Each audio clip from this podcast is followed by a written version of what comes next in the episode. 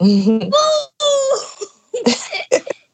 Boom. All right. Hello, hello, and welcome to the Rock and Roll Podcast. I am your host, Jon Harris. And on my right hand side is my right hand man, Gabriel. What up? And today on the Rock Metal Podcast is a special episode, a unique episode, the first ever in its kind. Lindsay, uh, oh my, this is so embarrassing. I was so confident up to this point. Lindsay, how do I say your last name? Is is it Manfredi? It's Manfredi. Manfredi. Perfect. You say it so much better than I did. Uh, we have Lindsay Manfredi on the show today, who has a new book called On Fuck with a Ball. Is that how I say it? Yep. Okay, cool.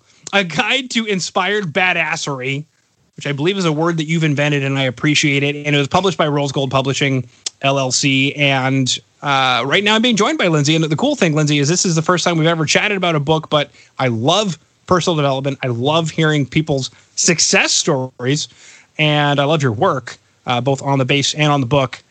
And I was super excited when I got the email uh, that you could come onto the show. And I thought, well, hopefully she wants to come on, and then well, here you are. So speaking of dream jobs and dreams coming true, thank you for coming on to the show.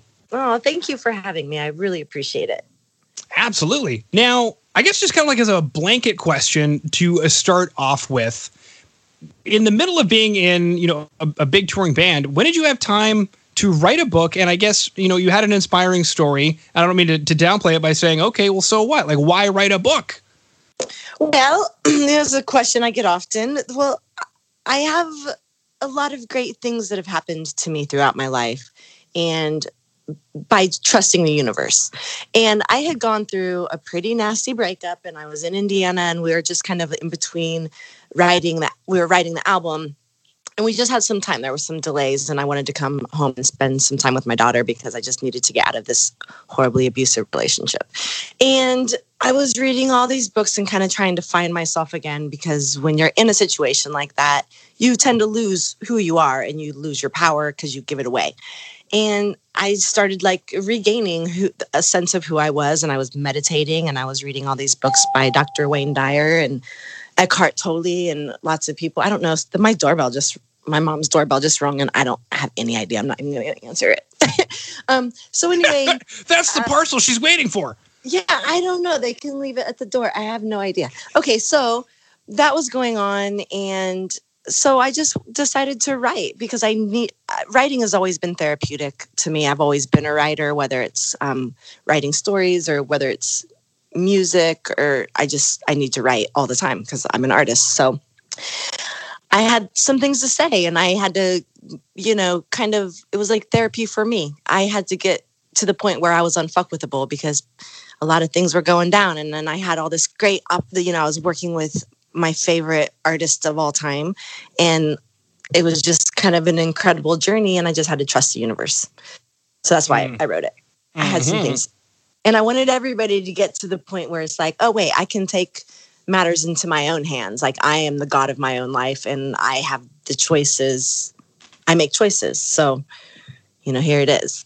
hmm Perfect. Now, something that you kind of mentioned in the beginning there was, you know, obviously you're looking to find yourself again and losing power because you give it away. And that kind of brings me to one of my first questions, which is in the very beginning, you give the definition uh, for unfuckwithable that people can't F with you kind of thing. And then the next, on the next page, you said something about protecting your, get, like getting out of your own way. So I guess my question is in the process of this whole um, meditative journey uh, that, that you went through, did you come to terms with whether you were actually working on protecting yourself from the outside world or protecting the outside world from you? Like, where, were you in that continuum between this is all me and this is them?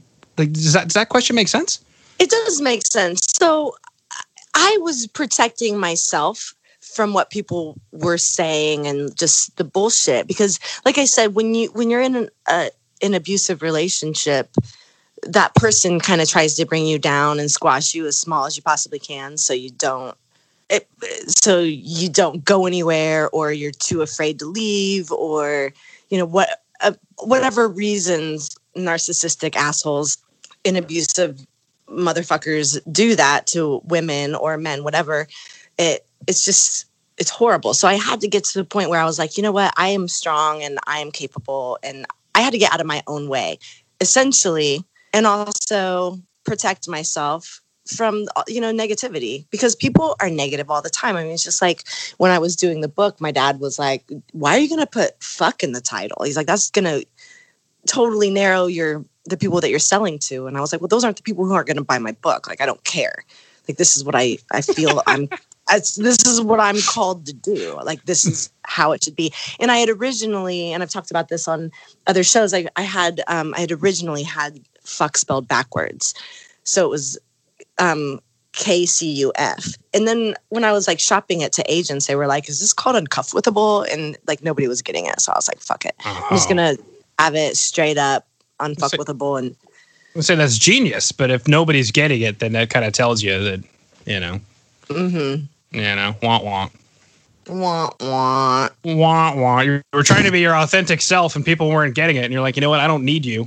I don't need you. And yeah, I don't need their agency. You are not the person for me. And it's perfect because, you know, Rose Gold had reached out to me and they were like, send us a um, copy of the manuscript. And literally within 24 hours, I signed a deal with them without an agent. So I was like, perfect. Wow. That kind of really quick, maybe side tangent question is um, Was this something that was easy for you to do because you're in the music industry that you just kind of knew what the process would be to get your book out onto the store shelves or you know to to get it through a publishing company or was that a bit of a struggle within itself? Oh that was a huge struggle. Well uh, first off i research everything um because i'm a writer anyway so i did the whole process. I um, wrote the query letter. I had um, the proposal completely together um, beautiful with like um, book comp- com- comparisons and you know, manuscript ready and had everything on point. And I swear to God, I sent it to probably 50 agents and I have a book decline folder in my email. I just kept getting declined. Everyone was like, nope, this is a great idea, but I'm not going to represent it. We, it's not for us, whatever. So I had originally, I was like, okay, after the tour was done in November of 2019, I had all this time. So my girlfriend and I did the um, my business partner and I did the candle collection for Cold, and we started just selling candles and doing candles. Um, and then I was supposed to go on tour, but I got the book. Like I was just like, I'm gonna self-publish it since nobody's gonna publish it. I'll just do it myself. And I was looking for an editor, and that's kind of Facebook led me to this thing called the Secret Group from my friend Chris Brogan had started it years and years ago, and it's just a bunch of a bunch of business people and authors and all kinds of people. And I was like, hey, I need an editor. And that's when Rose Gold was like, hey, they hit me up and they were like, okay, tell us about your book. And I sent it. So it was Hello. just gonna self-publish it. Like that was my intention. But then, you know, the the universe, God, something outside force kind of swooped in and said, Oh, well, here you go. This is your person.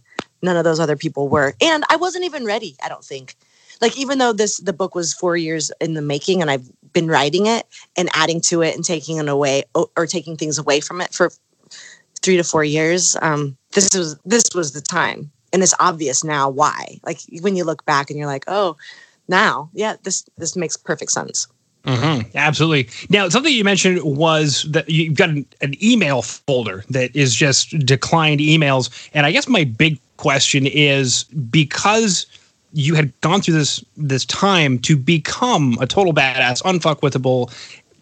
Was this a test?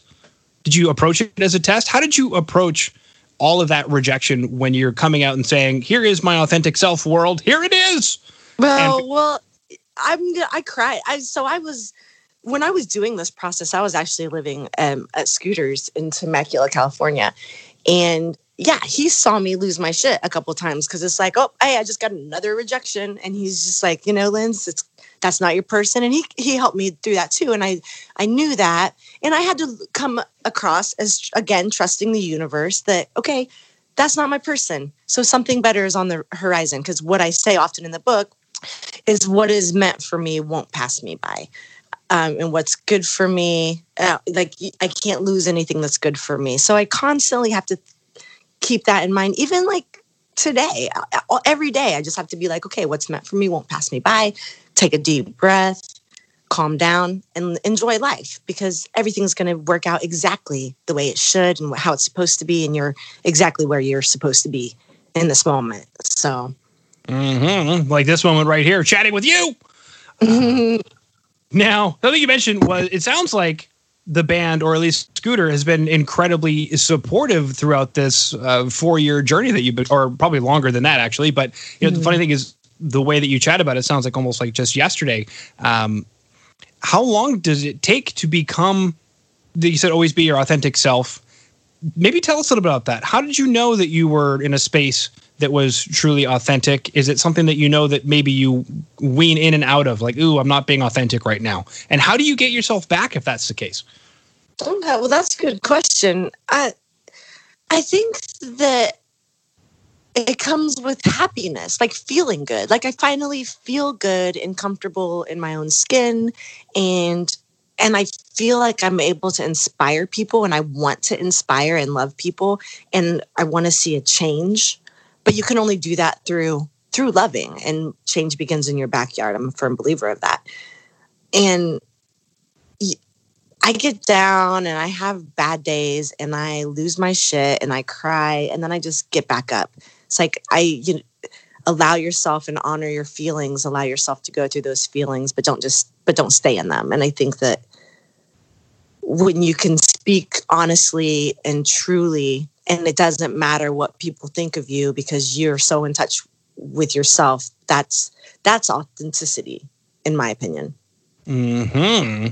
Absolutely. Something you mentioned there was allow yourself to honor the feelings, and I think something that um, maybe or maybe not is an is an issue with modern society is instead of looking at that feeling as a tool in our tool belt and saying why am i feeling sad right now well this is happening okay and if there's something you can do about it then great and if there isn't then you know as you said honor that sadness or even that joy why am i feeling joy right now um, do you find that you're more in control of identifying uh, I've, I've heard of emotions as clouds passing by in the sky. Do you feel that that is a relevant description?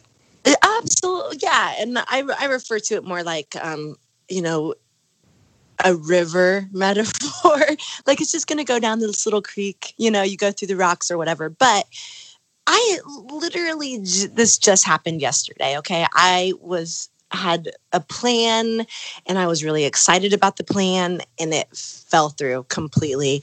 And I was hurt and I was bummed and I was la- and I'm in I'm in Indiana and I'm like laying on my the bed in my mom's guest room and I was just the sleep has been lacking because I've been traveling so much and I've been with my daughter and we've been up late. We've been, you know, just traveling so much. So um I cried for I just like had a little cry and I was like, okay. And then I stopped myself and I was like, it's okay. Everything's gonna be fine. You're gonna just manage your life. What's meant for you won't pass you by. It's not a big deal. The universe obviously doesn't want you doing what you wanted to do. Otherwise, it would have worked out. And so that's like the kind of the attitude that you have to take when things don't work out the way they're supposed to. It's like, well, maybe I was saved by, you know, from a car accident maybe the reason this isn't happening is I could have gone someplace and been exposed to this virus. I mean, I just have to keep in a positive mind frame. Like I'm supposed to be here right now because I'm supposed to be here and not doing what I wanted to do. if that makes any sense at all. But I was bummed and I but you have to but it's a constant practice. I'm not perfect. I'm not happy all the time. And nobody should be. Well, I think you brought up a good word there is practice. It's not I'm going to do something and the rest of my life is going to be different. It is how are you going to practice this life and what what are you going to do to practice it, I believe. Yeah, well, that goes through meditation. It's, and I call it it's pivoting. Um, you just pivot your thoughts. So this is how I I feel. I'm feeling shitty, but let's pivot it to make it positive. Okay, well, I'm okay. I'm healthy. I'm safe. I'm happy. I've got so much going on. I get a, I yeah, it's, it's a pivot of thoughts. Mm-hmm. Perfect. The faster we can do that, you know, the better our life is. It's just easy. It makes things easier. Groovy. Now, something that you had touched on previously that I wanted to touch on again was uh, just how supportive Scooter has been, uh, and, and, you know potentially the band as well. I'm just curious, what was that like for you? That you have your your dream job, you're hanging out with these guys, you're you're writing music with them, and at the same time, they're here they are extending an empathetic emotional hand to be able to support you through this um i'm humbled on a daily basis and very grateful for the relationship that i have with the guys um, especially scooter he's like one of my best friends in the world I, I can't even imagine life with him not in it anymore you know? And he's been a thousand percent supportive and he's watched me you know he watched me get out of this abusive relationship and he hated it but he he couldn't say anything. He just watched me go through it and he watched me pick myself up and be done. And he's you know has always been there and i appreciate that about him and he's but he's like that with his fans and he's like that with his friends. He's always there for people and i'm just honored and blessed to be able to call him a friend. Mm-hmm. I completely agree. Now, something that uh, I picked up on, and I don't know why. Maybe it's just my own my own mindset, and you know, I think the interesting thing about uh, Unfuckwithable is that you cover a lot of ground in the book that I think um, maybe some other publishers might have said, "Eh, let's remove that section and write a different book entirely about that or whatever." And something that kind of jumped out at me was the work you get to do matters, and that you are not your job. And two incredibly inspiring chapters, I think, especially for a lot of people who have become workaholics to take away from their own spiritual experience. Um, but I guess my the interesting lead in question that I have, and I'm just going to say it, and we'll see where this goes, Lindsay. uh, okay. Is, is how did those two chapters find their place in the book? Well, because something that was really big to me and a monumental experience in my life was the breakup of um, Neon Love Life, which was, you know, the all female band that I was in with my Girls Rock co founders. And I, my entire life, I've wanted to play music and wanted to be on the road and just nonstop. I'm always go, go, go. Let's just get it done, get it recorded, let's get it out, let's hit the road. I don't care. But not everybody has that same kind of mindset as me. And so we're two years in. We had had the number one album in Indianapolis. We were the, one of the biggest bands. We got the cover of Nuvo, um, which was alternative paper in Indianapolis. And we were just like going. Was, we started playing in other states, and um, that broke up. But it was it mainly broke up because of my pushing pushiness on getting things done because not everybody wanted to do that everybody had different agendas and i just was so selfish and focused on mine. But then in addition to that that like that was defining who i was. So all of a sudden i'm not the lead singer for this band that i allowed to take over my life and that was my identity. And so i was just like in bed for days like crying like even asked my boyfriend at the time, I was like, Do you even still want to see me anymore? Because I'm not just, you know. And he was like, Of course, but like that's how wrapped up I was. So that was a lesson I had to learn. And it was a very pivotal moment. Like, oh, I am not my job. Like, that is not who I am. I'm someone much more valuable than, you know, the lead singer of a band. So it was just hard. But, and that's why I wanted to share that. And I've worked at Walmart, I've worked at McDonald's, I've had these jobs, but I've always been pretty happy doing whatever it is I'm doing. So that's why I felt like they needed to be in the book.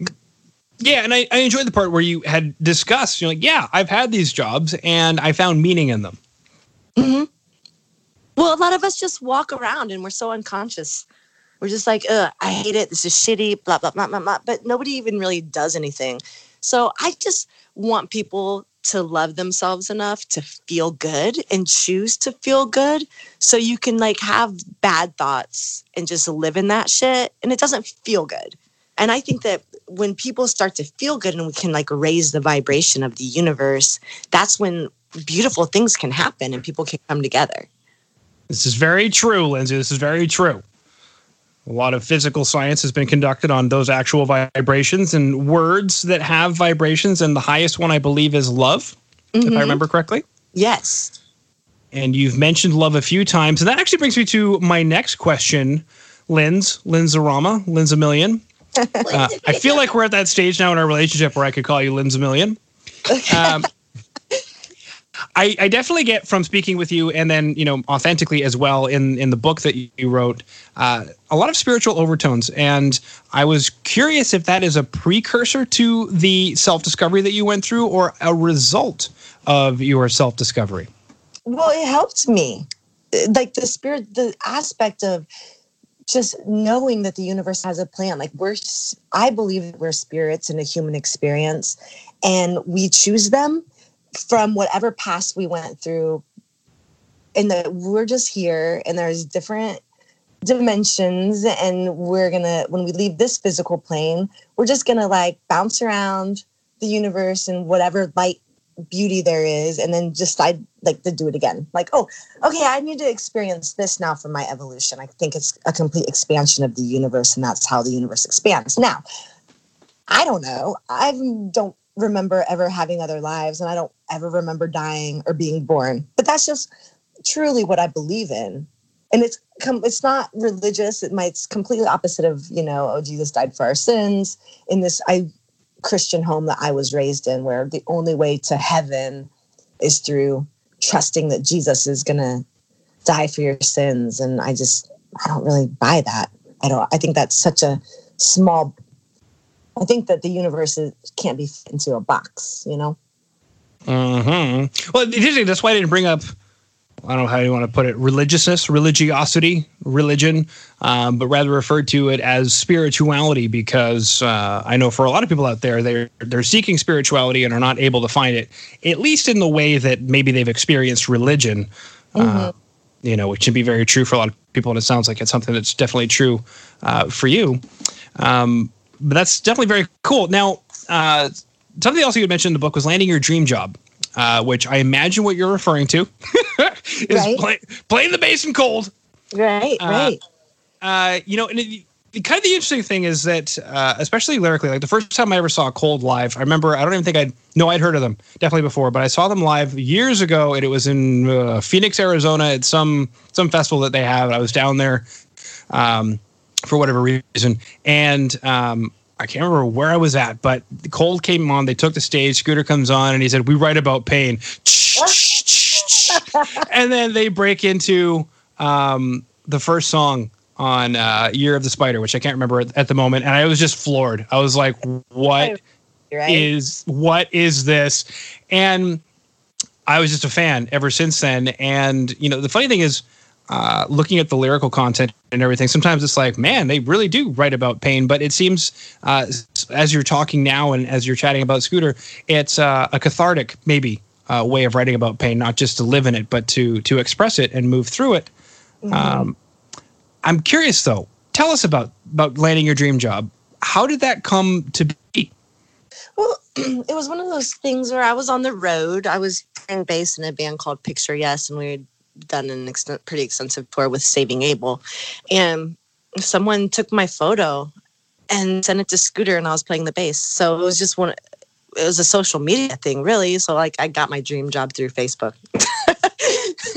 it sounds like, oddly enough, I don't hear. This is probably the first time I've ever heard of a Facebook success story. To be perfectly honest, um, I mean, it's crazy to me how it worked. I mean, because I would my picture is in Year of the Spider. It's right next to Jeremy Marshall's. Like I've got the spider tattoo and have had it since early 2000s, like 2001, I think, right after 13 Ways to Bleed on stage came out.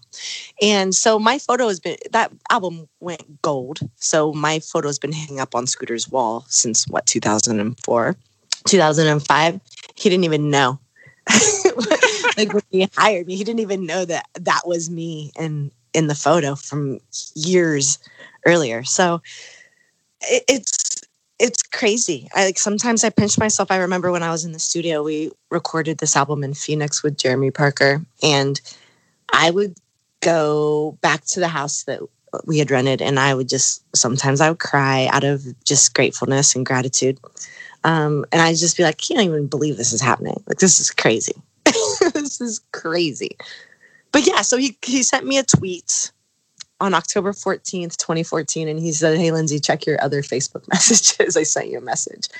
And I was like, okay. So I checked and he sent me his phone number and said, give me a call. And I called him and he was like, this is going to sound crazy, but we're going to do another album and we've parted ways with Jeremy and we'd like to have you on board.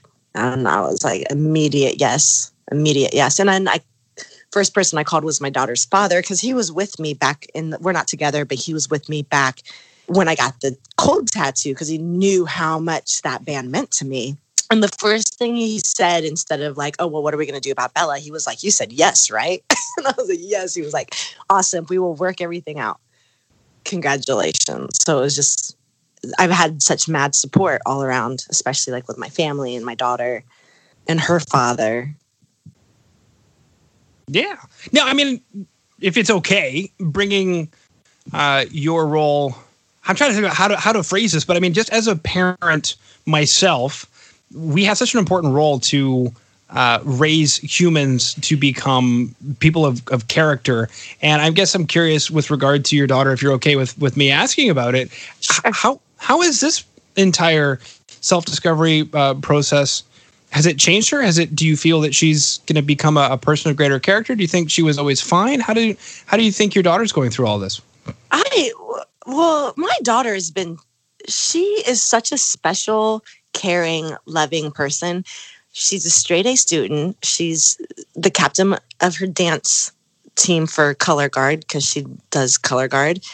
Um, her world's kind of been upside down. She should be in band camp, and this virus is really like the pandemic has really gotten everybody down. And we're not sending her back to school because it's absolutely insane. So she's got the choice to do online learning, and that's what she wants to do.